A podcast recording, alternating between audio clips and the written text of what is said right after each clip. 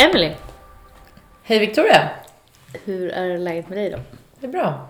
Du sitter här med lille busan som sover i din famn. Ja, hon är väldigt trött. Vi har ju faktiskt fått eh, tips till podden eh, om att jag borde läsa en valpbok. Exakt. Mm. Så att den ska du klicka hem lite senare. Ja, exakt. Eh, jag ska också gå på valpkurs, men eh, vi har inte kommit dit än. Men just nu sover hon och det är alltid skönt. Ja. Eh, och vi sitter ju inte där vi brukar sitta idag. Nej? Eh, utan vi är på Lida gård. Eh, och har med oss en gäst till podden. Ja. Välkommen Hanna! Tack, kul att få vara med. Ja, hur är eh, läget med dig och har du varit med i någon podd förut? Läget är bra och jag har faktiskt aldrig varit med i någon podd, så det här är första gången. Superroligt. Gud vad spännande. Det är nog våran första... Nej, Christian kanske inte heller hade varit med i någon podd förresten. Nej, det är inte vår första gäst som inte har varit med i podd innan.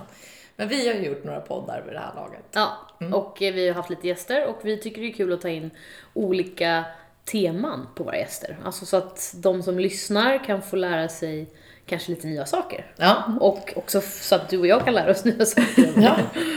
Jag har ju känt Hanna sedan jag gick gymnasiet. Jaha. För vi är ju på Lida gård som ligger i Flen. Ja. Och jag gick ju gymnasiet i metropolen Flen. Ja. Och då låg det en ridsportbutik där som man då eh, kunde stanna på och handla lite på. På vägen hem. På vägen hem från skolan eller på vägen till skolan och så vidare. Och det är ju ett tag sedan gymnasiet.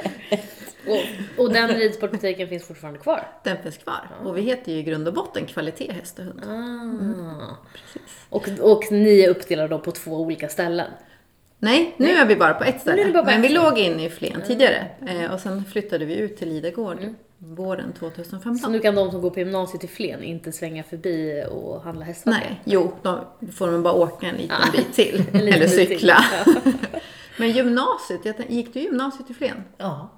Nej, högstadiet måste det vara. Nej, gymnasiet. Det var eh, alltså BCPV, andra året det gymnasiet var öppet. Hette inte det typ prins? Ja, Jo. Prins Wilhelm. Som jag också skulle gå på. Ja, vi gjorde ju ett, ett, ett väldigt starkt försök i alla fall med att vi skulle få dig att gå gymnasiet i, i Flen. Men det gick nog inte dina föräldrar med på till slut. ändå. Nej, alltså jag, då skulle de flytta från, från Uppsala till Göteborg och jag skulle ju börja gymnasiet och var ju så trotsig och vägrade ju att flytta med. Jag tänkte bara att jag ska stanna.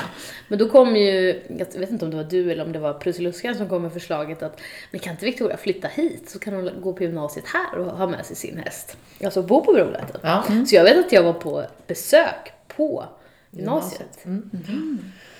Ja. Ja, det, sen blev det inte så, för mina föräldrar tvingade mig till Göteborg ändå och det blev bra till slut. Men det var ju jobbigt när jag var Första 15. grejen liksom. Mm. Ja. ja, det var, det var Flens eh, Ja. gossip. Men det var ju så roligt då, för då eh, hade jag och Hanna lite samarbete då på den tiden. Och sen så... Och då var vi ganska små. Ja, och då slutade jag väl gå gymnasiet och så slutade jag väl med tiden. Alltså så här, vi var inte lika ofta i Flen längre och jag började jobba i Stockholm och allting.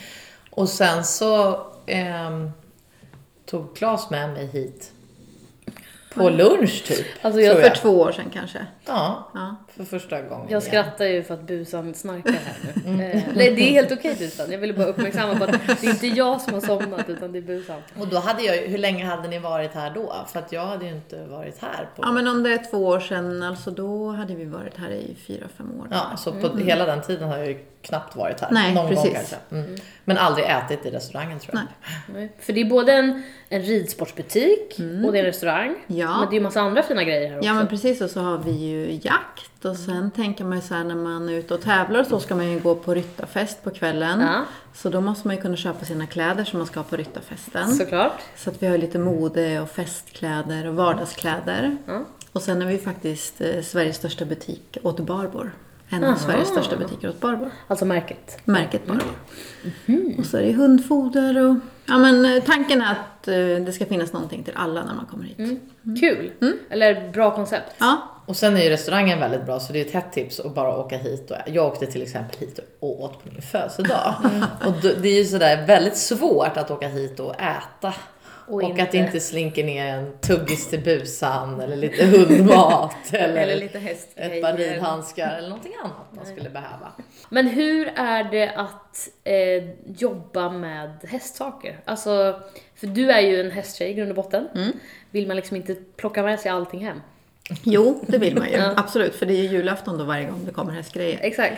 Sen kanske hästsidan gick ner ett tag. Det var ju en liten finanskris där 2008. Så, och sen kom Facebook och allt där. Så då började ju liksom ridsidan, eller hästbutiken gick neråt lite och då satsade vi lite mer på allt annat. Mm. Ja, för du har drivit det här. Sen 1997 tillsammans med min mor. Så vi har hållit på några år. Kul. Och göra det tillsammans med mamma också. Ja, det är kul. Har du något sånt roligt smeknamn på henne som Emily har på sin mamma? Jag kallar ju min mamma för Prussiluska. Ja, du, precis. Ja, vi kallar henne för Moder Svea. det är också ett sjukt bra smeknamn. Ja, nej men... eh, Jo, då började ju folk köpa och sälja på Facebook jättemycket. Mm. Men nu har vi satsat ganska mycket på... eh, Alltså begagnade grejer? ja, Eller, ja, men precis. Man köper och säljer på Ja. Facebook mycket. Mm. Eh, och, eh, men nu har vi satsat hårt igen på ridsportdelen och det har ju verkligen gett utslag. Ja. Blivit jättebra. Kul. Och när, hur länge sedan var det som ni då växlade upp ridsidan här? Ja, men det kanske är tre år sedan som vi växlade upp igen ordentligt. Liksom. Eh, Och det är jättebra. Och så nu, jag har ju sålt sadlar och så förut, så nu börjar vi sälja sadlar. Mhm. Spännande. Så det är lite bra. Men en av de anledningarna till att jag liksom tycker att vi skulle vara här eh, och, och träffa dig och höra dig berätta lite är för att jag tycker att du, ja, du påminner mycket om mig. En Ja, vi stark är och, väldigt lika du och jag. Ja, stark och driven tjej och eh, eh, om man känner till metropolen Flen då, vi får inte säga någonting, eh, absolut ingenting elakt om Flen, men det är ju väldigt lite som överlever i butikväg eller restaurangväg har vi ju sett med åren eftersom att jag ändå bor i Flens kommun. Och jag är ju väldigt imponerad över att, att en sån här butik med restaurang och allting kan gå så himla bra. För det är inte bara att du lyckas ha kvar, utan det går väldigt, Ja, men det väldigt går bra. ju bra. Ja, absolut. Kan du inte berätta lite om, så här, bara för att jag har ju liksom inspirerats av det här, Mm. berätta lite så här, hur, hur bra går det då? Eller liksom, vad, ni har varit, men det går väl ganska bra. Ehm, Ja, men som förra året, eh, då blev vi ju faktiskt årets företagare i Flens kommun först i mars. Kul. Så det var ju jätteroligt. Eh, sen tänkte inte jag så mycket mer på det. Sen i juni så kom de här och så blev helt plötsligt årets företagare i hela Sörmland. Och det var ju, det är ju faktiskt väldigt, väldigt stort. Det är Ja. ju 13 000 aktiebolag i hela Sörmland så att Oj. vinna över alla dem är ju, Wow. det är ju Häftigt. kvitto på att man har gjort någonting bra. Coolt. Mm. Och då är man verkligen granskad. Så att hade inte företaget gått bra så hade vi inte fått... och det är massa parametrar, det är liksom allt ifrån hur kundupplevelse till eh, omsättning, Ja. till nyckeltal, till eh, eh, hur ja, de anställda upplever det. Allt. Precis, allt. Ja. Ja. Häftigt. Och någonstans så, det vi tror jag vill koka ner till är ju också att du är ju hästtjej. Ja. och alltså, det är ju lätt att vi kanske slår oss på liksom bröstet och man, man någonstans här ibland säger att "Ja, men det är för att jag är uppväxt i stallet som jag är så här driven. Vi vill höra lite mer om din hästbakgrund helt enkelt. Nej men det är ju precis som Emily att man är uppvuxen i stallet i princip. Och man vet att hästarna de är 24 timmar om dygnet. Eh, och då, det är ett fullt ansvar som du måste ta för hästarna. Och likaså för ett företag så är det ju i princip 24 timmar om dygnet som man jobbar. Även fast du ligger och sover så kan du drömma om vad du ska göra dagen efter eller någonting. Och här har vi öppet sju dagar i veckan. Och när vi skulle flytta upp hit till Lida gård då sa ju folk till mig att du är dum i huvudet. Det kommer aldrig att funka. Det går inte. Men då hade jag ju gjort en väldigt bra affärsplan att det också skulle bli ett utflyktsmål. Så att det har ju varit väldigt många timmars slit. Och det kom ju från stallet, att man var uppe i stallet innan skolan. Man fodrade och man släppte ut hästarna och när man kom hem och alla andra kompisar, det vet ju du också Emelie, man, de cyklade iväg till kompisar och allting. En annan, nej jag måste hem och rida, jag ska ja. rida.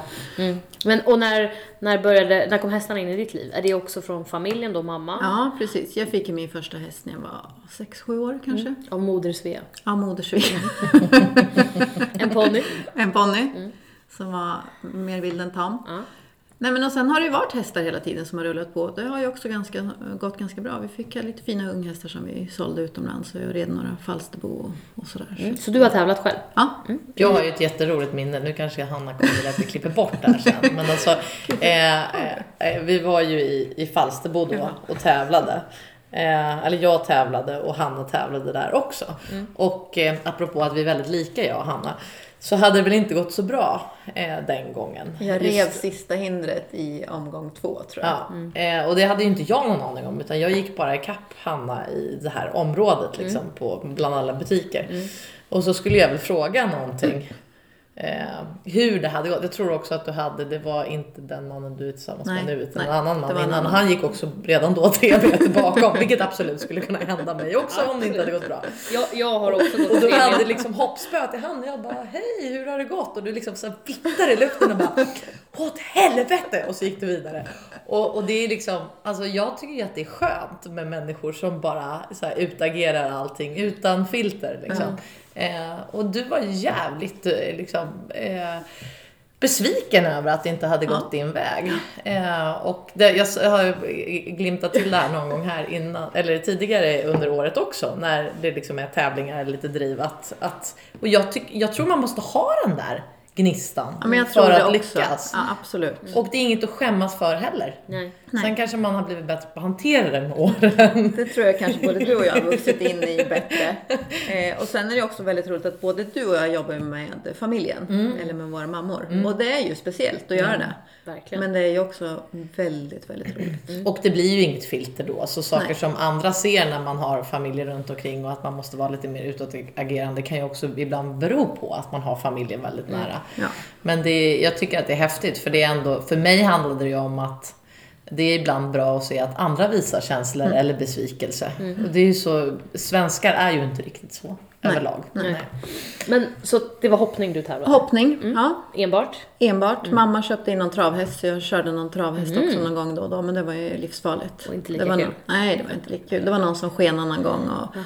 Ja, gud vad obehagligt det var att köra hästvagn. Men när slutade du med Nej, men sen träffade jag min eh, nuvarande man här då, eh, 2006 kanske. Och då insåg han att herregud vad det här kostar pengar. Då hade jag 12 stycken. Oj. Eh, Alltså, Nej, men det kanske var någon, några unghästar och något, eh, två, tre avelston. Och... men har du eget stall eller har du varit... Ja, mamma har ju stall och sen hade jag några hingstar, de hade jag på ett annat ställe. Okej. Nej men och då så började jag väl tackla av på det där lite grann och tänker att nu eh, kanske jag måste tänka på någonting annat och göra någonting annat också. Och sen blev jag på chocken där eh, 2007. Eh, och då var det verkligen så här, men gud ska jag kunna rida och ha barn och hästar? Det, det funkar liksom inte i mitt liv riktigt. Så då lånade jag ut två hästar först. eh, Men sen insåg jag att jag kommer aldrig komma tillbaka för att Nej, Nej. Eh, Så då sålde vi dem också. Så att eh, 2011 kanske, 2011 har vi inga hästar. Nej. Och så då har du bara satsat på företagandet? Ja, precis. Jag fick en dotter där 2000. Jag fick en son först 2008 och sen en dotter 2010. Så det har liksom inte funnits så mycket. Nej. Har de blivit introducerade i Ja, ja sonen är ju fotbollsspelare men eh, Julia vill ju gärna nu att eh, vi ska köpa en ponny. Eh, det ska ju bara... Mamman ska ju ha tid. Mm. Men, om ni köper en ponny så kan ju du rida lite också. Ja, jag vet. Ja. Eh, ja. Det är ju en process som just nu pågår. Men det finns ju, eh, det finns ju utrustning här ute till Absolut. ponnyn. Så att det kommer ju inte bli en bortskämd ponny. Det Nej, kanske nej, inte kommer gå så inte. lika bra för Lina Gård längre sen när, när, när Det ponnyn kommer bli lite dyrare då. Nej men det är jätteroligt. Hon är väldigt duktig när hon rider och sådär. Så att vi får se vad som händer i framtiden. Men hon är ju med här och jobbar också. Hon älskar ju att vara med i köket och baka. Ah, Hon är ju jätteduktig Julia. Och gud styr vad och ställer. roligt. Så hon är redan inne i familjeföretaget? Ja, hon ska bli arvtagerska har hon sagt. Så att det är bra. Så då vet vi att vi kan fortsätta. Ja, verkligen.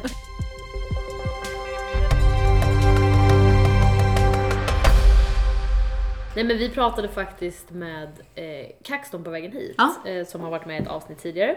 Och eh, eh, du pratar ju väldigt ofta med honom, Emily, men, eller ja så säger man. Ja, men han är helt underbar. Ja, Ja. men och så, han sa just det när han hörde att vi var på väg hit att så här, idrottare är ofta liksom, de är företagare utan att de vet om det. För att de lägger ner så mycket tid och energi på det de gör. Så att om du bara överför den tiden och energin på någon, vad som helst egentligen, så, så kan du ju nå framgång. Att, som du då fick ta ett steg tillbaks med hästarna, men så la du den på någonting annat. Och sen så ser man vilken framgångssaga det blev. Ja, men precis. Men, och, men det är också många gånger som jag har tänkt så här. Jag, jag måste jag vill också ha ett vanligt jobb. Ha fem veckors semester, kunna vabba när barnen har varit sjuka eller vara sjuk själv eller Ja, det är ju baksidan. Så. Det är ju baksidan, för det kan man ju inte. Eh, men samtidigt är ju här en passion. Det här är någonting man brinner för. Jag vet inte vad jag skulle göra om jag inte jobbade med det här. Nej. Du skulle här- behöva ha någon annan som sa åt dig vad du skulle göra. Ja, men lite så. Det skulle ju inte funka. Nej. Och det, jag tror inte det skulle funka för dig heller att ha något annat jobb. Nej. Det skulle bara vara jättekonstigt. Nej, absolut. Och sen tror jag, alltså det här som Kaxton säger med idrottare, eh, det tror jag absolut på för att de är ju väldigt drivna. Men jag tror att det kommer en aspekt till med, med hästarna som är fostrande på ett helt annat sätt. Och jag tror att det fostrar, för man säger ju så här, framtidens ledare föds i stallet. Och jag tror att hästarna är fostrande på ett sånt sätt att om du är driven för din sport, då, då går du upp och tränar. Men den dagen du har lite ont i kroppen eller känner dig lite krasslig, då ligger du kvar. Eller den dagen du inte har motivationen så går du och gör någonting annat. Och det finns nog många som inte skulle blivit elitidrottare som ändå har blivit bra ledare för att de är fostrade i stallet. För att du måste gå till stallet, även när du har ont i benet, Ja. även när du har ont i halsen och även när någon nära släkting är sjuk eller när någon nära släkting har gått bort. Du måste gå dit alla gånger. Alltid. Och den där hästen, den står där Ja. jämt. Och den måste ha frukost, lunch och middag. Oavsett om det är en häst eller 30 hästar. Och den måste in och den måste ut. Mm. Och, Och du måste lära dig tänka, shit, jag glömde det här. Mm. Eller kan vattnet vara fruset? Du måste lära dig tidigt att tänka på de här bitarna. eller kan Titt- den få kolik eller Ja. vad som helst mitt i natten där. Och, Du har ansvar för en, en annan levande individ. Mm. Och nu, det är väl inte så många som pratar om det, men jag kan ju också tänka mig att det är väldigt många eh, som har haft häst under en längre tid som det inte blir en lika stor chock för att få barn som för många andra. Mm. För att man har redan styrt livet efter en annan individ Mm. och man vet all, allting som kan gå fel. Man har redan planerat hela dagen Ja. ut efter ett tidsschema när man har häst och sen har allting gått åt helvete Ja. tio gånger om. Så är det alltid. så är det alltid. ja. Så, och många av mina vänner som jag träffar som har barn, det är ju så här bara, ja, men det var bara en sak till Ja. i hela den här cirkusen Ja. som man ändrar saker lite efter. Det bara löser sig för att man är så van att alltid lösa allting annat. Men om man har gått i skolan och sen fått ett 8 till 5 jobb och sen är van att träffa vänner och familj på helgerna, då kanske det blir en större chock om man är van att sova 10 timmar per natt och inte har planerat kommande dag. Liksom. Och, så att jag tror att hela det här upplägget med eh, att man, man får ta ansvar för en annan individ tidigt, det fostrar ju också extremt mycket. Och speciellt, alltså det kan jag relatera till att jag nu har varit utan häst i de två senaste åren snart. Att Ja. jag har lämnat bort min häst och hästägare och vad har jag gjort av all den tiden? Alltså där måste jag ju lägga på någonting annat. poddat. Jag har ju poddat. Nej men eh, i det här året så gör, jag, gör ju jag en sån halvsvensk klassiker. Jaha, vad roligt. Ja, och då säger mina kollegor typ till mig, haha, ålderskris, du är snart 30. Och jag är så här, nej det här är min utan hästkris. Att så här, ja nu hittar jag på massa andra konstiga grejer som jag lägger tiden på för att vad ska jag annars göra med den liksom? Eh, och det är ju verkligen så att om man är van att vara i stallet tidiga morgnar och sena kvällar och lägga all sin lediga tid för att man vill det. Så när det försvinner då liksom måste man göra någonting annat Då av får den man så tiden. mycket tid att göra någonting annat. Jag kanske också ska bli egenföretagare. Nej men sen när man är van att ha så mycket bollar i luften hela tiden och man Mm. kan verkligen eh, tänka på många saker samtidigt. Ja, nej, men man är ju fostrad i Ja. att man behöver det. Tänka steget längre och, och liksom analysera. var- Varför gick det dåligt idag i stallet eller i klassen eller på, alltså vad man än gör. Och jag tror att det är egenskaper som man som företagare eh, måste ha. Man känner ju inte efter så mycket heller. Nej. Kan jag ju tänka. Nej men så tänker jag också. Alltså om jag skulle vakna var, varje morgon och tänka så här, vad vill Emily? Alltså det är ju inte så många gånger i mitt liv kan jag säga. Det är ju självklart hela, hela vår verksamhet bygger ju på vad jag vill. Absolut. Men det är ju inte så att jag vaknar varje morgon och börjar fundera så här. vad vill Emelie idag? Vilka hästar vill hon rida? Vad, när vill hon ha lunch? Alltså förstår ni vad jag menar? Det, Jag bygger ju inte mitt liv på det sättet. nej. Utan det är ju så här, handlar ju alltid om att utnyttja varje vaken tid så effektivt som möjligt. Och Absolut. det gör ju att man, drivet, drivet styrs ju av att man har en sån agenda Mm, ja. också. Jag tror liksom att det hänger ihop. Att man bara så här, måste få in så mycket som möjligt på dagen och då måste man hålla ett högre tempo och, och, och kämpa på för att få igenom det. Liksom. Och hade man inte driv där, då, då skulle man inte ta sig igenom en enda dag. Liksom. Absolut. Ja, och, man, och sen har man en strukturerad dag på något sätt. Fast den, man kanske tycker att den blir rörig när man håller på. Man har ändå en fast struktur hur dagen ska se ut. Här vet ju vi aldrig hur en dag ska se ut till exempel. jag kan Nej. tänka så här, idag ska jag bara inventera. Men då kanske det händer att jag måste hjälpa till att servera i tre timmar istället. Eller det kommer jättemycket kunder och så att då har jag inte inventerat någonting istället. Men så att alla dagar är verkligen olika men man har en grundstruktur i allting hela tiden. Samtidigt som att det inte är fel att det blir så. Jag hade också en sån här dag. Vi var ju uppe jättetidigt i morse och jag skulle träna för Johanna. Och eh, jag skulle rida ett visst antal hästar och sen så hade jag lite saker som var tvungna att bli klart för eh, förra månadens rapportering ekonomimässigt. Både för Brolöten och för IT-företaget. Och eh, sen hände en massa andra grejer så att jag hann liksom inte med det jag skulle hunnit med. Och då när man tänker tillbaka så bara fan jag har inte hunnit någonting idag tänker man när vi är på väg hit nu. Ja. Fast vi har ändå ridit fem hästar och jag hann ändå lägga någon timme på kvittorapportering och nu är vi här.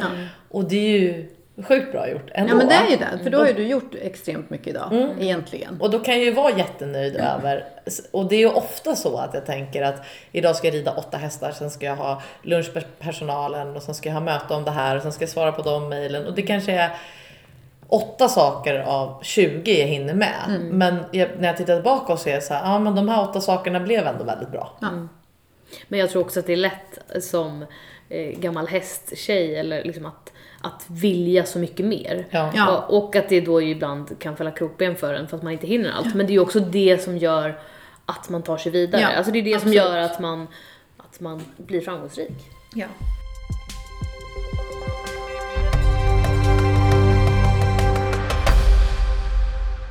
Men om du nu inte rider längre, Mm. vad gör du då istället? Inte för att man kanske måste, men om jag, om jag får gissa mig till så, så gör du någonting annat än att bara stå här och driva företag. ja, men det är väl också en så här som jag har fått in i min struktur att varje morgon klockan fem så går jag upp och sen så Klockan fem. klockan fem. Mm. Det skulle du också prova Victoria. Nej. jag fick panik när jag hörde fem. Nej men fem, för då vet jag, då hinner jag liksom med morgonen. Då, hinner, då är jag ute och tränar en timme. Eller en och en halv timme. Antingen springer jag cirka en mil eller powerwalkar mellan 9 kilometer, 13 kilometer. Varje dag. Jag vet inte, det har blivit jätte, jättedumt och jättesjukt att jag gör det. Men det är så skönt. För Men då det- har jag också kanske hunnit träna klart när man kommer hem sen. För det är så mycket annat som ska göras. Ja men det är ju lite som ett knark. Alltså, Ja. Jag och Emily gjorde den här runstreaken i, i höstas. Ja. Och jag kan ju fortfarande se tillbaks på den som att det var så sjukt kul. Och varför höll man på en hel må- månad? Ja, för att det gav ju mer än vad det Ja. var jobbigt. Liksom. Sen så har vi ju kanske inte sprungit lika långt och inte lika länge. Nej. Men jag vet att min faster till exempel, hon är liksom inne på sin morning run 723. alltså för att hon har hållit på så länge. Och Ja. Jag tror att om man kommer in i ett slut så det blir det blir som en drog. Alltså, Ja, men det är det svårt blir att som en drog. Och sen blir det lite som, istället för att åka till stallet och fodra och släppa ut och mocka så blir det att då hinner man lägga upp hela dagen när man är ute där. Mm. Man lyssnar på någon bra musik eller någon podd och så bara kör man. Ja. Vad kör du för skor nu när det är halt då? Broddar? Hon har ju inte, hon har ju inte köpt något sånt. Så jag har ju sagt till att hon måste köpa, får köpa köpa. någon så här pensionats, eller pensionärsgrej som man sätter ovanpå löpskorna. Eller Men jag, icebugs? Ja, jag tänkte vet. faktiskt beställa ett par riktigt bra löpskor Ja, jag ska också göra det. Mm. Eh, Men jag tänker att hemma i stan så är det eh, Sandat. sandade. Mm. Men det är ju inte det klockan fem varje morgon. Nej. Nej. Men går du upp klockan fem och springer även på helgen? Ja. Nu jobbar ju jag nästan varje helg också. Eh, Men om jag inte jobbar, eller det gör jag även när jag jobbar. Säg att man är ute en, en och en halv timme. Då kan man gå och lägga sig en stund till. Då duschar man, så går man och lägger sig en stund Oj. till. Intressant. Det skulle Emily aldrig kunna göra. Då Nej. hinner man somna en halvtimme, timme. Sen går man Men upp igen. kan du inte ställa klockan senare då? Jag tänker att det är skönt. så nersydd där en Jag, stund jag försöker till. bara förstå vad du, eh, vad du drivs av och hur du får det att Nej, funka. Dum grej att det är klockan fem varje morgon. Ja. Men, men Men varför så. måste det vara fem på helgen för? Det fattar Ja, men jag, nej, det fattar inte jag heller. Det har bara blivit så. Men det är jätteskönt. Och hur länge Ja. har du hållit på med det då? Ja, men det här, alltså klockan, jag har alltid gått upp klockan fem varje morgon. Mm. Eh, men jag kanske inte har sprungit eller gått så här långt varje morgon. Men ett år, ett år kanske, ett och ett halvt. Men det är skönt. Imponerande. Eh, men det gäller att man får i sig lite så preparat för knäna, vaderna. Ja, och kanske går, kanske går de dagarna som kroppen inte Precis. säger. Och sen hästliniment är väldigt bra. Mm. Både Smart. värmande och kylande. Mm. Smart. På knäna eller på liksom benhinnorna också? Ja, mest knä. Ja. Och eftersom jag är så gammal nu så knäna sliter sig först. Ja, och, eh, och sen så åker du till jobbet här. Ja, precis. Så på jobbet vid halv åtta. Och du gör ju allt möjligt här. Det är, Ja, men precis. Alltså, det är ju, man är ju spindeln här och det är ju skitkul rent ut sagt. Och sen, nu har det varit corona och allt sådär, så nu får man ju liksom tänka alla regler, alla lagar, följa Folkhälsomyndigheten och regeringens rekommendationer hela tiden. Och, så det är mycket sånt. Jag har ju varit, följt alla presskonferenser slaviskt. Ja. Men hur har det här året påverkat er som verksamhet här? Eh, Ja, det är jättekonstigt att säga men det har varit ett av de bästa åren. Ja, det har det. Mm. Men folk prioriterar ju friluftsliv Ja. och som du säger lite så upplevelser på landet. Alltså Precis. snarare än att åka in till stan och, och gå på restaurang liksom. Nej men det är ju en liten upplevelse och ett utflyktsmål att komma hit. Vi har ju får här på sommaren Mm. och vi har bullbana och vi har massa barnaktiviteter. Mm. Sen gjorde vi en naturstig här uppe i skogen där vi har köpt in djur i naturlig storlek. Mhm. Så står de placerade hur de rör sig i skogen med tipspromenad och grejer. Den är ju jättepopulär för alla åldrar. Eh, Så den ska utvecklas lite mer nu i år. Och sen har vi ju en snickerboa och, och lite så här för barn. Så att det finns mycket för barn att göra. Och sen är det ju mycket, det, vi har så stort ute så det har verkligen varit bra med space. Vi har Ja. haft hälften så mycket bord uppe på altanen men då har vi kunnat flytta ner på gräsmattan och, Mm.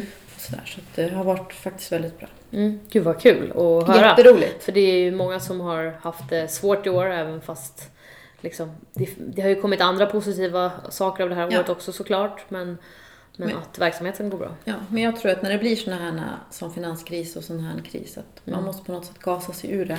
Man, måste, man kan inte bara... Vi hade ju verkligen kunnat stått här och bara, nej det kommer inga kunder idag. Nej. Fast du måste göra någonting. Det Mm. måste ju hända någonting hela tiden. Man kan inte stå och vänta på kunderna. Nej. Du måste ju ändå locka kunderna. Så nu har vi börjat med personal shopping och man kan boka tid och, och sånt. Och vi har öppnat extra tid på morgnarna för riskgrupper och sånt. Mm. Ja men det gäller ju att komma på nya lösningar Hela tiden. på problemen. Ja. Mm. Och nu är det folk som lyssnar i hela Sverige gissar jag. Ni har ju en webbshop En också. webbshop Mm, mm, där det som finns går väldigt saker. bra just Mm, nu. Så det är jätteroligt. Den har ju också kunnat utvecklas under Ja, den här tiden. Precis. Och hittar man inte allting där så får man jättegärna bara ringa till oss. Mm.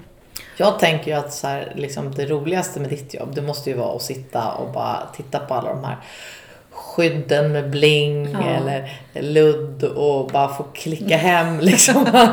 skulle, för, för mig är det som julafton varenda gång man får Ja. komma in hit Mm. och titta på alla fina saker. Liksom. Och sen att man får önska sig födelsedagspresenter och julklappar som man har trånat efter flera månader. Ja, det är faktiskt ganska jobbigt. Och sen beställer vi allting nästan ett år i förväg. Ja, det är så så. det är ju långt i förväg innan. Mm, som man planerar. Så vi planerar. Och det är ju inte jättelätt att planera Nej. vinterns inköp till nästa vinters Nej. inköp. När man inte vet. Om man ska beställa i oktober innan ens vintern har börjat. Mm. För hur man ska beställa. Till. Återigen till den här stallplaneringen. Stallplanering, ja men precis. Verkligen tänka till. Men det finns ju olika sätt. Vi har ju pratat, kom, alltså i, i den här podden så pratar vi ju om det här livspusslet jättemycket. Och om man ska ha ett vanligt jobb eller om man ska satsa på sin ryttarkarriär och sådär. Och det är ju många som har prövat det här att ha en ridsportbutik i sitt stall om man är, har egen verksamhet eller att man startar upp en, en ridsportbutik för att man har mycket kontakter och så. Men, eh, och du gjorde ju tvärtom. Det är väl många som kanske har fortsatt med sin ryttarkarriär och sitt stall men inte fortsatt med, med ridsportbutiken. Och det är väl ett svårt pussel att få ihop för att man måste vara närvarande hela tiden, tror jag. Och det är ju precis samma sak med provlöten. Jag tycker ju att jag är inte är närvarande när jag är i ridhuset för att jag vet inte exakt vad som händer i stallet eller när jag åker iväg till Stockholm. Jag känner ju att jag skulle vilja vara på plats i stallet ännu mer. Och det är ju samma sak här gissar jag. Att du behöver ju vara här jämt för Absolut. att det ska funka. Jag tror att både du och jag är kontrollmänniskor. Vi vill verkligen se så att allting funkar. Och, ja, men att folk, det ska se ut som man vill att det ska se ut hela tiden. Ja.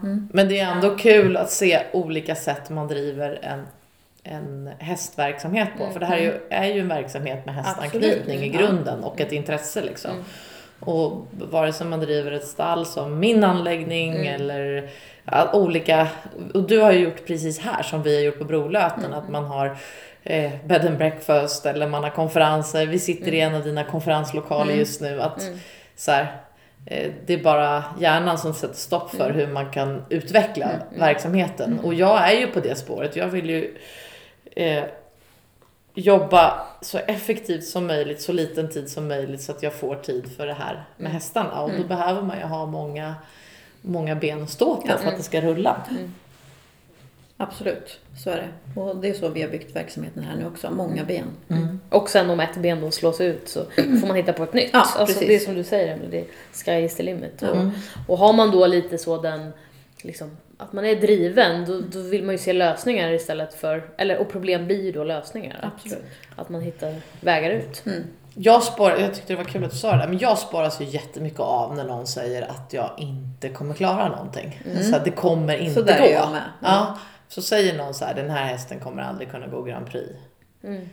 Ehm, jag kommer, det här tror inte jag att jag sagt i podden förut, men jag var och red Briman för Patrik Kittel hemma hos Lian. Och nu pratar vi liksom om, kanske var åtta eller något sånt där då.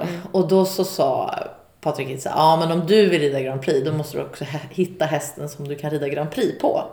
Och jag bara, ja men vadå? Betyder det att du inte tycker att, att jag kan rida Grand Prix på Briman? sa jag då. Nej det säger jag inte men, sa han då. Och det var inte så att han, men liksom en sån grej Ja, räcker för ja, mig ja. att jag så här Går bara, igång. jag ska visst rida Grand Prix och nu är det den här hästen jag har. liksom. och, det, eh, och det är väl många andra som har sagt om andra hästar eller så att det här, det här kommer inte gå eller det här klarar jag inte av. Och då blir jag ju helt, jag blir ju så liksom, driven av det. Ja, men då blir man ju besatt av att man ska klara det. Ja, och det tycker jag är häftigt just med, alltså det är väldigt svårt att när vi i podden så här, eh, simulera hur det ser ut här eller hur långt bort ifrån civilisationen det ligger. Men det sa ju du också när du åkte hit Victoria, att bara, ja det ligger verkligen eh, ute i skogen eller så liksom. Att det, det är ändå häftigt att, att folk hittar hit och att det är så många fler som hittar hit än när du hade butiken I Flen, i ja. Flen. Mm, verkligen. Eh, Att det verkligen har spridit sig så bra. Ja, nej, det är jätteroligt. Eh, Hur länge kommer du hålla på? För alltid? ja, jag har ju skrivit ett 20-årskontrakt här. Jaha. Så att jag skrev på där 2014. Ja. Det betyder att du har några år kvar. Jag har ju några år kvar. Men du har ju lite kändisar här ibland, för vi, det är väl ingen hemlighet. Vi- Du hyr ju av, av kungen Stenhamra, eller hur? Ja. Men sen har du haft, och jag, vi pratar ju om det ibland i podden, att jag är väldigt fan av Carolina Gynning, för Ja. jag lyssnar ju på hennes podd. Jag tycker hon är sjukt rolig. Eh, och hon har ju också varit här. Du säljer Hon var hennes, här och hade en kväll. Ja, du säljer hennes eh, produkter. Grejer. Mm. Mm. Har Ernst varit här? Eller säljer... Nej, Ernst har jag ju träffat några gånger på Formexmässan. Men det går inte att locka hit honom. Aj, tyvärr. nej. Så Han har inte tid för sånt. Inte Annars- ens som du säger att min brorsas eh, lösenord på Brolöten är någonting med jul med Ernst. Nej, det går inte. Jag har försökt. Jag har gjort så gott jag kunnat. Hopplöst verkar det som. Jaha, okej. Nej, men många har hittat hit. Det är roligt. Och Flens kommun har ju faktiskt lite kändisar som bor. Ja, ja, Statsministern har varit här ett par gånger. kul. Så det är lite roligt. Ja. Sitter också Emelie har ju varit här. Är ju här. Bara det. och Busan är här. Ja, bara det. Busan är ju... Nej men ändå, ändå kaxigt att skriva på ett kontrakt som sträcker sig i 20 år. Ja. Hur, eh, hur tänkte du? Eller? Eh, jag tänk, kanske inte tänkte så mycket. Eh, men jag tänkte att eh, go for it. Liksom. Ja. Har jag nu den här affärsplanen så att, och den här gården som jag är på här, Lidagård. Jag har ju börjat bo här i hela mitt liv. Ja. Så det är också lite vad häftigt. häftigt. Ja, Ja. Att jag fick frågan om att få flytta hit. För när, vi, när jag åkte upp hit och tittade första gången, 2012 kanske det var. Då var det bara så äckligt och sunkigt här uppe så man tänkte det går aldrig att göra någonting av det. Så att det var ju två års väntan från att jag fick frågan tills jag skrev på kontraktet. Fast nu är det inte äckligt och. Nu är det inte Nu är det ganska Nej. mysigt. Ja. Väldigt fint och välfyllt. Jag, eh, Ja. jag måste ju ta mig ett varv och, och Absolut. se. Får vi se vad du köper med för någonting. Jag vill ju också bara tillägga det här eftersom jag kom in på det här med Carolina Gynning att om hon någon gång kommer hit igen så Då vill ska jag du ju få vara komma, här. jag lovar. Ja. Och det, då, nästa gång du pratar med Carolina, Ja. bara för att typ liksom, gör mig tjänsten att fråga om hon vill vara gäst i podden. Absolut. För att Emily, hon tjatar om det här kanske en gång i veckan. Och jag är så här, jag kan inte lösa Carolina Gynning på podden. Det kan väl inte vara något problem? Nej, hon gillar ju också hästar Ja, tänker precis. jag. Ja. Jag tycker också det. Hon Det, är liksom, ja, det är målbild 2021 Ja. att få hit Carolina Ja, till det podden. får vi lösa. Absolut. Så kan Emily sova gott sen.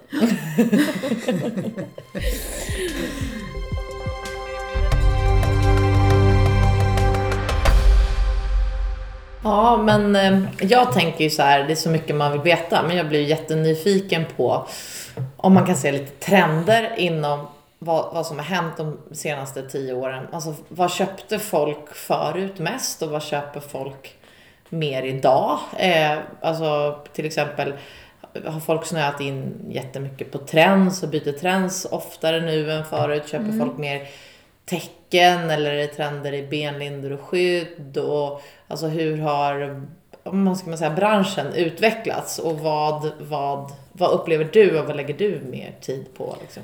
Nej men alltså jag tror tecken och sånt köper nog folk väldigt mycket begagnat på Facebook-sidor och sånt. Eh, känns det som. Eh, Intressant. Där, ja. Däremot så säljer vi mycket mer bett än vad vi har gjort tidigare. Ja.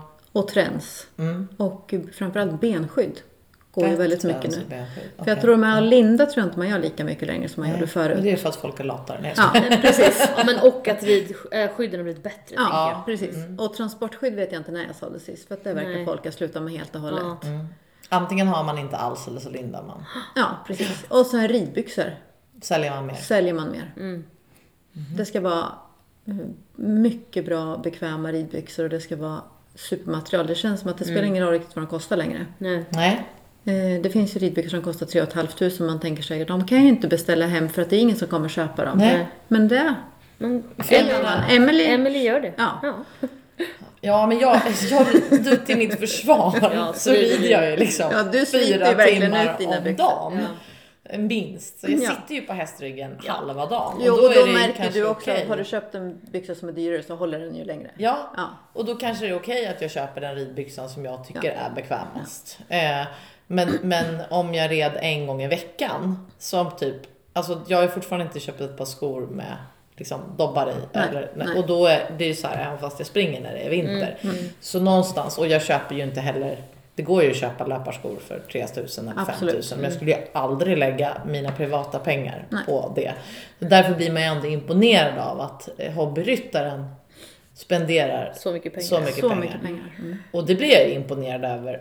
Det har vi pratat om här i, i podden. Alltså så här att eh, resultatet sitter inte i outfiten. Nej, och, nej. och det är väl jättebra kanske då om trenden är att man köper mer bett. För att någonstans så måste man ju pröva sig till vad som funkar för hästen. Eller Mm. hästen är inte, alltså en häst utbildas ju så att den har ju inte samma utrustning hela livet. Nej. Utan att man måste ändra bett lite Mm. efter eh, hästens Ja, utbildning. och att färgen på lindarna kanske inte då avgör eh, resultatet i träningen. liksom. Nej, och det är väl jättebra. Ja. Eh, För jag, och jag är ju supernördig med bett, har vi pratat Ja. massor om här. Att jag, nu har jag ju hittat ett bett och då är det, ju- det är ju alltid så, då passar ju det på alla hästar. Ja men precis. Och bett är en sån här bra grej som är bra att ha hemma i sadeln. Ja. Mm. kan man också många olika bett. Eh, Så att, och vi hyr ju ut bett, de här lite dyrare betten kan man ju prova också. Mm.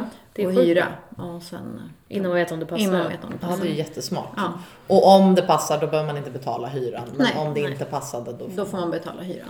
Mm. Så att det är faktiskt väldigt bra. Ja, det är är jag den enda, eller jag gillar ju då den gamla helskoningen på ridbyxa. Ja, den är på väg bort. Det- Helt ja. Ja. Mm. Christian De- gör ju också det. Christian har ju aldrig använt grip. Nej, De håller vi på att rea bort de byxorna Så nu. det ska jag kolla på sen. Nej men för att jag måste väl lära mig det här med grip. Men, men det, det har tagit lång tid för mig. Men alla går ju åt eh, den Ja. trenden. Och det är väldigt, väldigt skönt. Och det Ja. har ju faktiskt gjort så att de som inte har ridit med helskodar förut kan ju faktiskt rida med en helskodd gripbyxa. För att Mm. Jag tycker ju att eh, jag var ju en sån som alltid ville ta av mig ridbyxorna när jag kom in. Där var det Jaha. någon sån här, jag, ville- jag ville byta om liksom. Jag ville inte att det skulle lukta häst in och så. Och så bara att jag, när man hade det där skinnet, jag hade ju alltid helskott Ja, liksom. ja. Jag hade alltid, skavde, ja, det var obekvämt att gå omkring i ridbyxorna hela dagen. Och sen jag började använda de här som är mer som både ridtights eller de med grip, då kan jag ju upptäcka att jag har ridbyxorna på mig sen klockan åtta på kvällen. Ja. Och så gjorde jag ju aldrig förut. Utan det är ju mycket bekvämare. Det är ju som att man har eh, springbyxorna på sig när man Ja, inte hittar precis. mjukisbyxorna. Ja, ja, för att är det är så. lika bekvämt. Liksom. Det är det jag kan sakna mest med hästarna, att inte gå runt i ridkläder. För det kan jag sakna jättemycket, gå Ja. runt i ridbyxor. Det var det skönaste plagget. Jag gillar också ridbyxor. De är Det är liksom jätteskönt. höga, man har ett bra skärp, Ja. du har kanske en piké som är instoppad.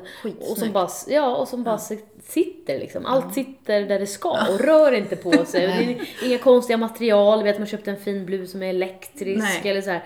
Utan det är riktiga kläder. Ja. Fast och, både ja och nej. För jag tycker ju att många, för det första är många rid, eh, alltså det det här kan vi också prata om då. För många ridkläder är ju, de har ju inte överdrivet uppåt i storlekarna. Nej, många är ju små i storleken. Ja, och de, de är också, det börjar försvinna, men många av ridbyxorna är ju liksom orimliga i hur de sitter över benen och sen när de ska sitta i midjan. Alltså man har liksom två knappar som dödar naveln liksom. Och då Ja. har inte jag 17 bilringar utan det är liksom, jag tycker att så här, en vanlig en vanlig 36 eller 38 sitter liksom, alltså så i, i va- vanliga kläder. Men ridbyxor eller ridkläder överlag, många märken, har liksom tagit i lite i nederkant så att man ibland måste gå upp en storlek. Håller det också på att Absolut. ändras? Ja, eller? men jag tror att det håller på att ändras lite grann. Det är väl de italienska märkena som fortfarande är lite små. Men eh, överlag tror jag ändå att det håller på att ändras. Mycket mer. Och det tycker jag, alltså jag jobbar ju jättemycket med ett märke som du inte har här, men Mm. Uhip då. Och de har ju jobbat jättemycket med funktion och för att få in funktionsmaterial i sporten. Och det håller ju också på att utvecklas jättemycket nu. För förut så var ju materialet i, i ridkläder var ju liksom inte gjort för att träna i. Men Nej. det kommer ju mer och mer nu också. Och tack gode gud för det. Så att man inte liksom svettas och blir helt instängd i en Precis. tröja. Utan det ska ju vara kläder som Som det kan andas. jättekul om det är snyggt, men Ja. det ska ju ändå vara sånt som kan andas. Speciellt om man ska sitta och rida 4-5 Ja, timmar. ja, Liksom. ja. Det, det ska vara anpassat efter sportrytmen. Jag tror att det kommer hända mycket i ridsporten de närmsta fem åren. Ja. Med kläder. ja, spännande. Och kul att man får vara här och testa allting. Ja, verkligen. Mer Och kul, bli. och kul att följa utvecklingen. För att vi Absolut. har ju ett eh, proffs och en expert att gå tillbaka till om vi vill veta Vi vad får som är vad som händer. trendigt.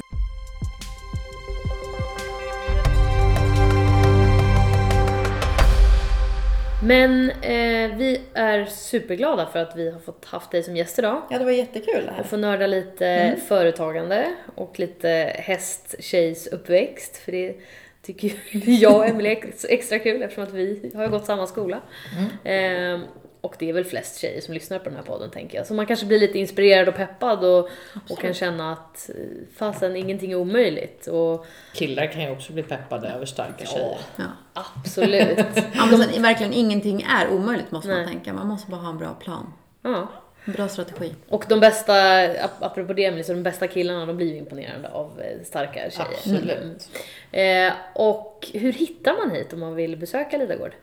Eh, antingen går man in på vår hemsida, Ja. lidagårdflen.se. Ja. Eller så åker man mot Flen. Mot, ja, det där blir ju dumt att säga, men... 55 55 Ja. mot Katrineholm. Ja. Eh, så står det Lidagård. ja. Man, man kan ju googla så hittar man. Man kan googla. Mm. Men det är helt klart värt ett besök här tycker vi. Vi fick ju äta supergott fika här innan och det var en smarrig citronmarängpaj. Vad bra. Och nu ska busan få lite godis. Ja, Busan har tröttnat på att vara poddhund idag igen. Men det är bra att hon får utsättas för sådana här äh, prövningar, för att det kommer det bli fler av i livet. Eh, Emily har också zonat ut, så eh, attention span på både eh, hund och eh, hundägare är ju exakt likadant på de två. eh, men tack så mycket för den här veckan, så hörs vi Tack själva. om en vecka igen. Och eh, så hoppas vi att vi ses igen. Det hoppas jag också. Ja. Hej då! Tack, tack. Hej.